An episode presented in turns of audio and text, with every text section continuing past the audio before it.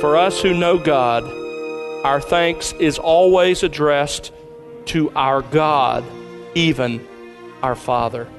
Our God as Creator, Sustainer, and our Father by redemption.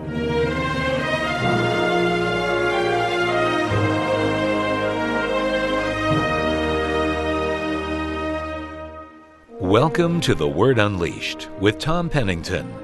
Tom is pastor teacher at Countryside Bible Church in Southlake, Texas.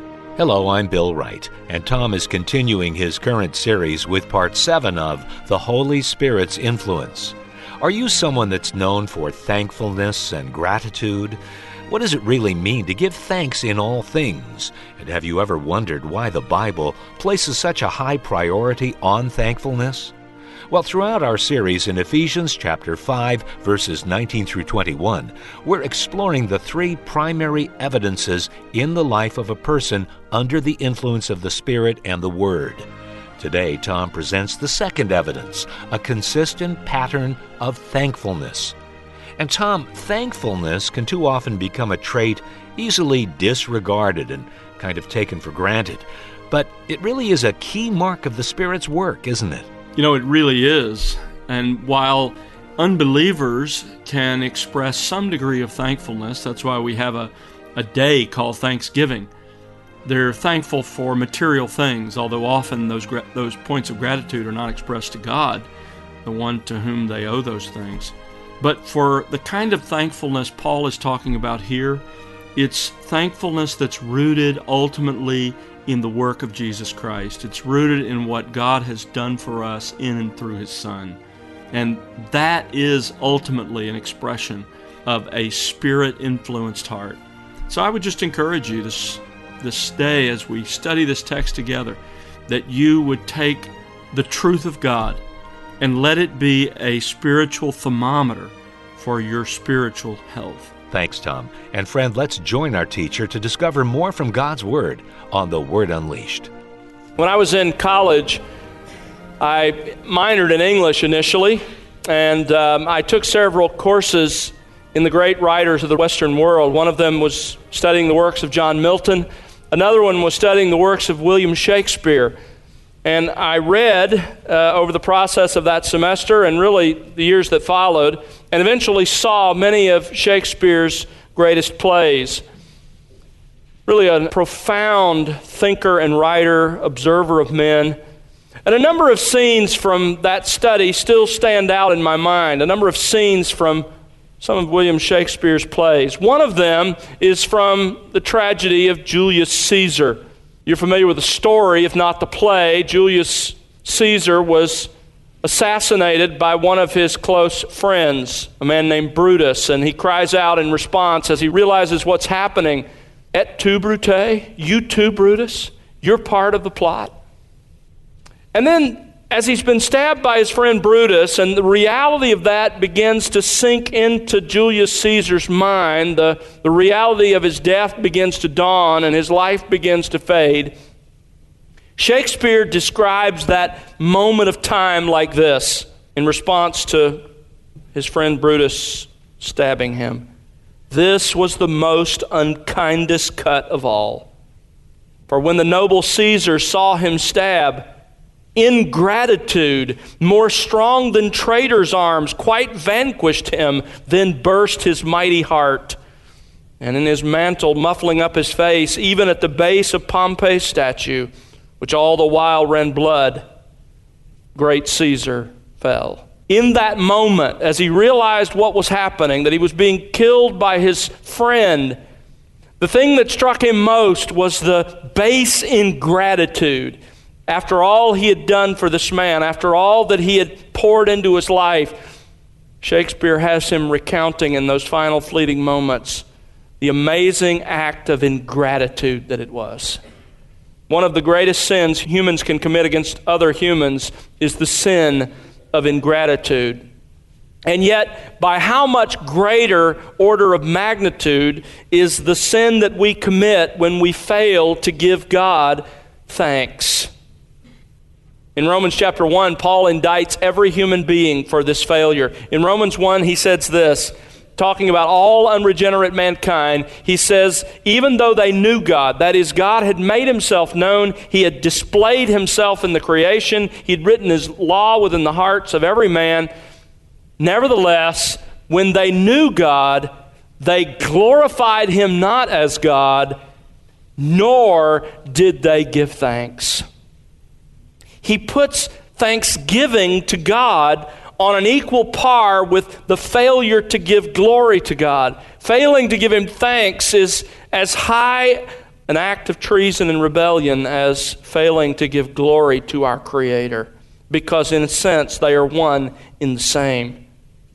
We fail to give God thanks because we have fallen rebellious hearts that will not express His glory or the debt we owe to Him. Because we have this sense of entitlement that springs from an inflated sense of our own self worth. We deserve the things we get. When we manifest that attitude, it's obvious we have no sense at all of what we really deserve from God. As Jeremiah wrote, why should any living mortal or any man offer complaint about anything that happens in his life in view of his sins? Anything good we get is an expression of grace all we deserve is God's eternal wrath. But we fail to give him glory. We fail to give him glory by giving him thanks because of our fallen, sinful hearts. We grumble, we complain about our lives and our circumstances and our jobs and the people around us. We crave what he has not given us instead of giving him the constant overflow of thanksgiving for what he has. That's what comes natural.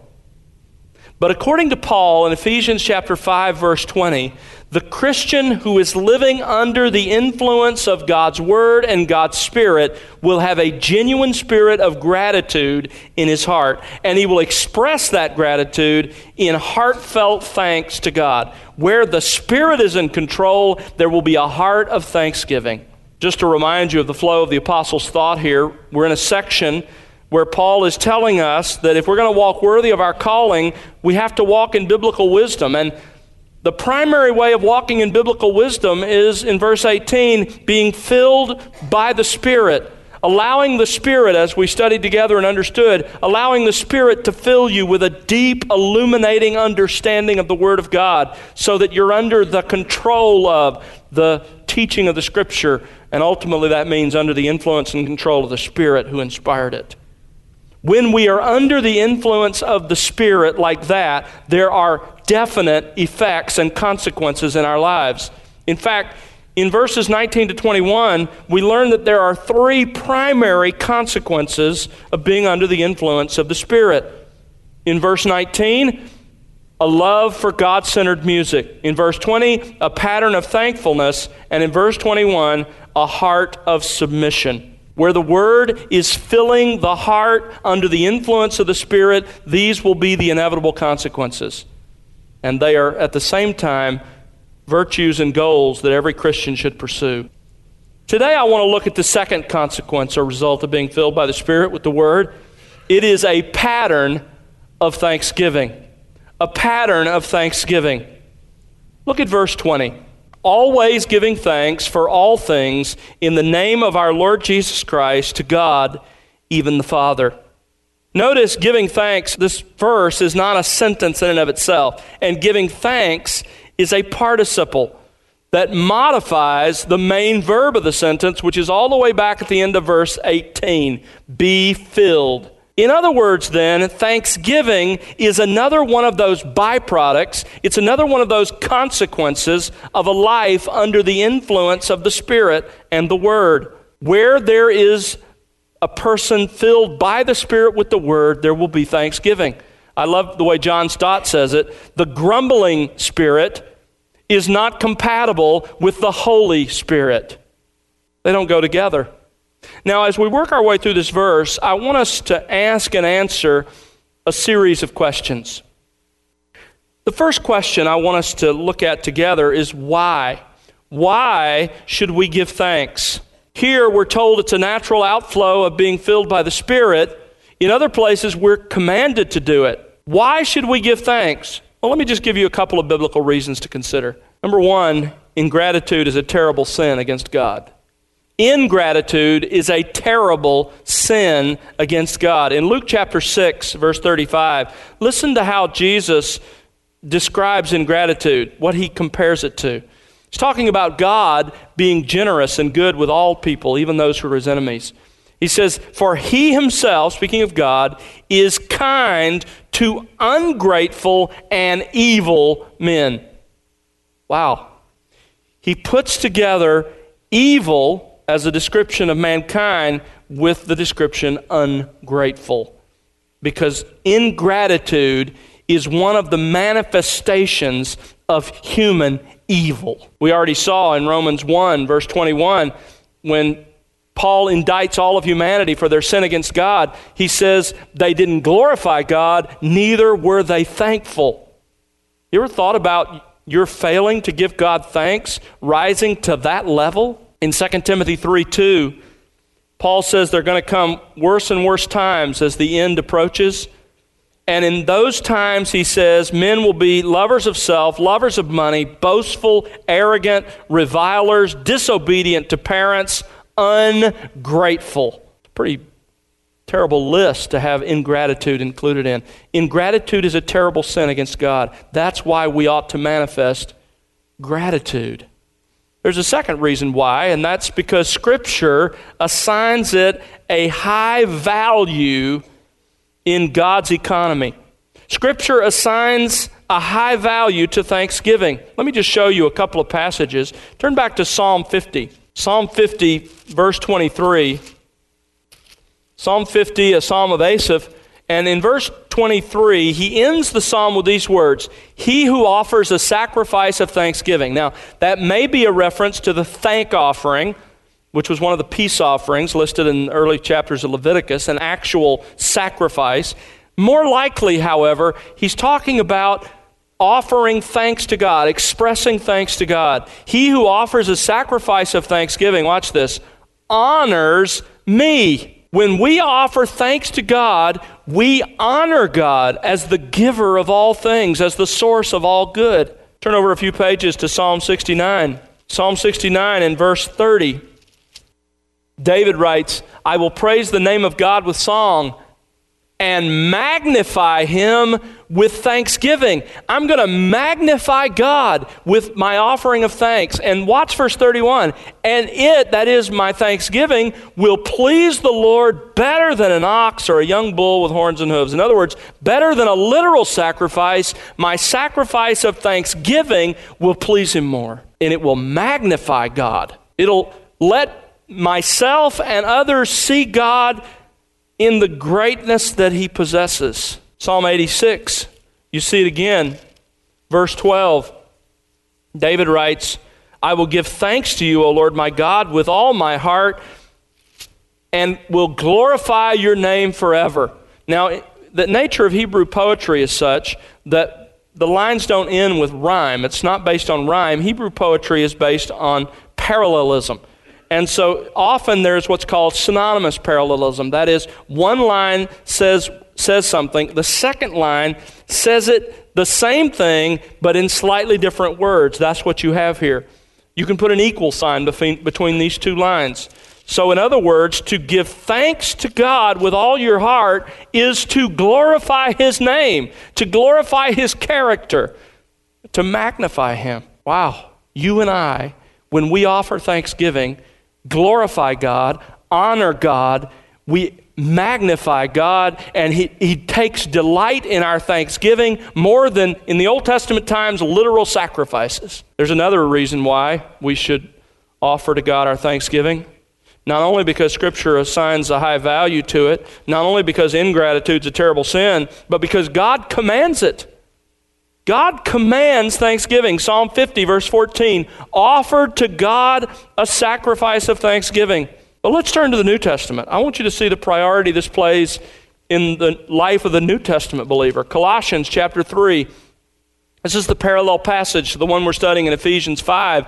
And notice in three verses place, in the space of three verses, Paul three times tells us to be thankful.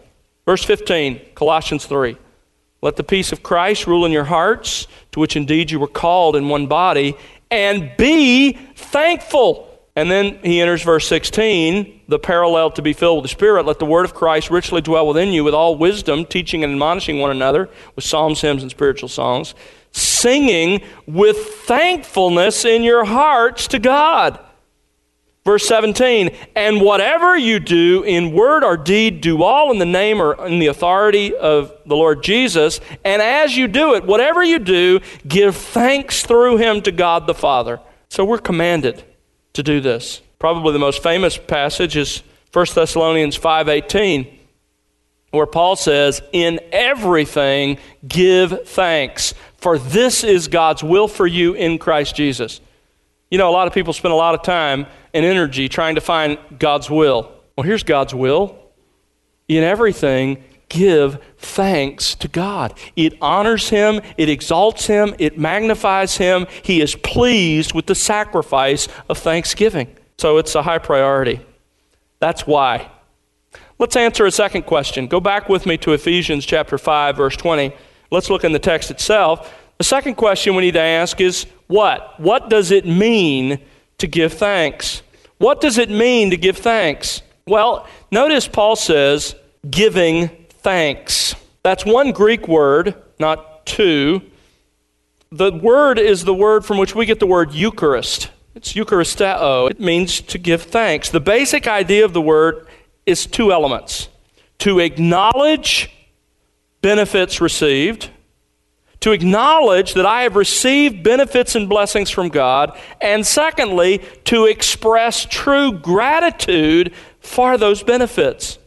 To acknowledge that I've received these benefits from God and to express to God true gratitude for them. Hendriksen, William Hendriksen, the great commentator, points out in his commentary on this passage that for thanksgiving to be expressed to God requires three things. We must personally experience blessings from God. That's true of every person. Secondly, we must recognize that nothing we have done has merited or earned those blessings. In fact, we are completely unworthy of them. And thirdly, that those blessings we have received are huge and manifold and unending. And, folks, where those three things are true, we will acknowledge the benefits we have received and we will express genuine gratitude to God. But if any one of those is missing, we won't. Well, the first one can't be missing because we've all received amazing blessings from God. So it's one of the second two. Either we don't recognize that we are unworthy of them and done nothing to merit or earn them, or we really don't see the magnitude of what God has done for us. William Hendriksen goes on to write Gratitude is that which completes the circle whereby blessings that drop down into the hearts and lives of believers return to the giver in the form of unending, loving, and spontaneous adoration. We acknowledge the blessings God has poured out in our lives and we express true gratitude for them. That's what Paul's referring to here. That brings us to a third question When? When should we give thanks? Look at verse 20 again. Always giving thanks to God. Now, that doesn't mean that every waking moment we're to give thanks. That's impossible. There were times when Paul was praying or preaching the gospel to others. When Paul was preaching, he wasn't always giving thanks. So, what does it mean? By always, he means constantly. He means it ought to be a constant pattern of our lives. It ought to be part of who we are, part of every day of our lives. In fact, let me give you a little more specific insight into this. If you look in Scripture at when thanksgiving was offered in the lives of both Old and New Testament saints, here are a few examples. This is what he means by always. Before mealtime is an obvious one. You know, there's a preacher of a well known church here in our area, in this case, a preacher I respect, who once said, and I remember hearing him say, it doesn't matter if you thank God for your food before your meal. In fact, that's just become a tradition.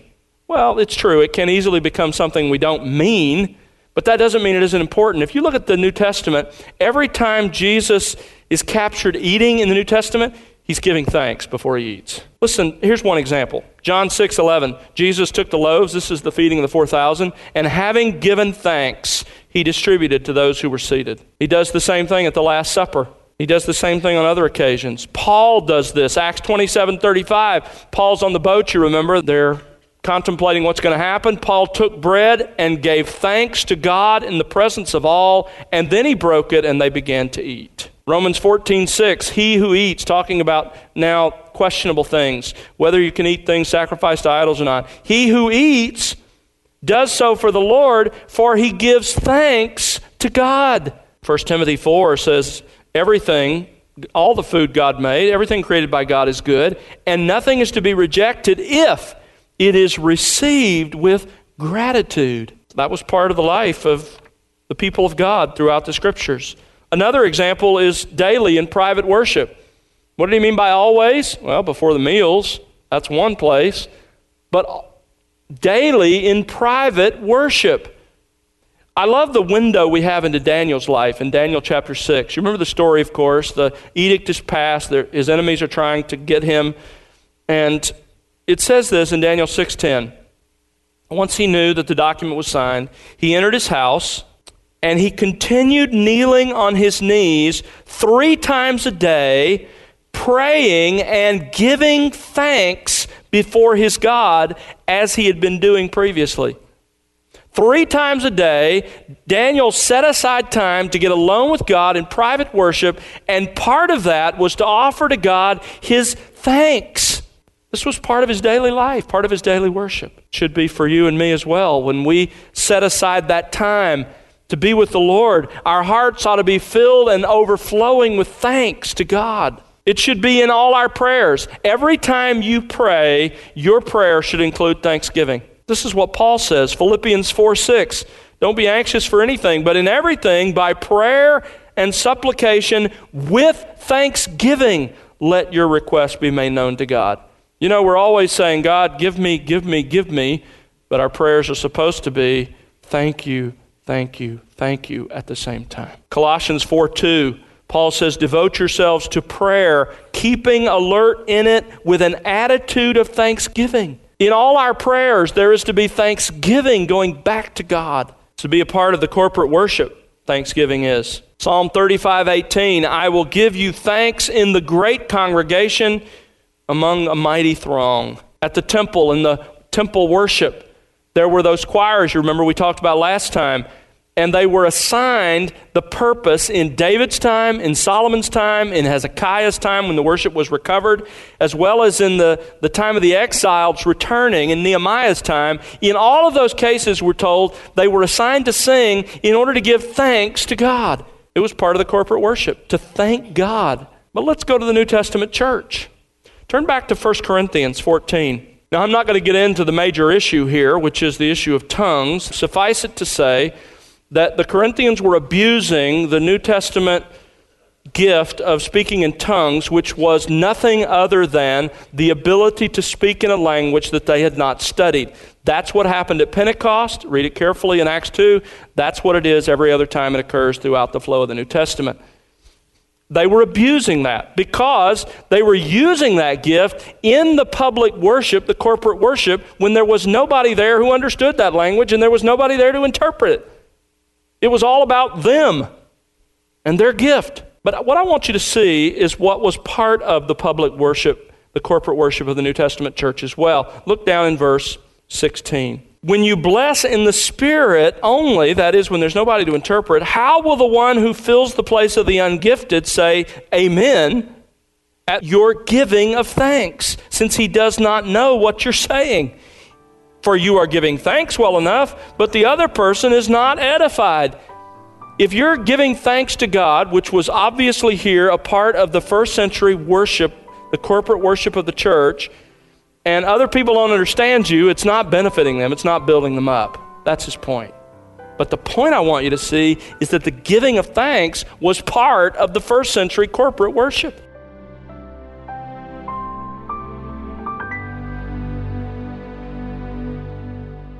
That's Tom Pennington here on The Word Unleashed with part 7 of his current series, The Holy Spirit's Influence. Tom will have part 8 for you on our next broadcast, and we do hope you'll join us then. Well, it's our prayer that you'll be enriched by the expository teaching of God's Word here on The Word Unleashed. We'd love to hear your story and how God is enriching you in your walk with Christ through this ministry. Write to us, won't you? Our address is listeners at thewordunleashed.org. Again, that's listeners at thewordunleashed.org. Or you can call us at 1 877 577 WORD. And be sure to connect with us on social at The Word Unleashed. You know, The Word Unleashed is made possible because of the prayers and financial gifts of individuals like you. Please consider partnering with us. You can find out how to do that by visiting thewordunleashed.org. That's thewordunleashed.org. And now for Tom Pennington and the entire team, I'm Bill Wright. Thanks for listening to The Word Unleashed, exalting God's glory explaining God's truth.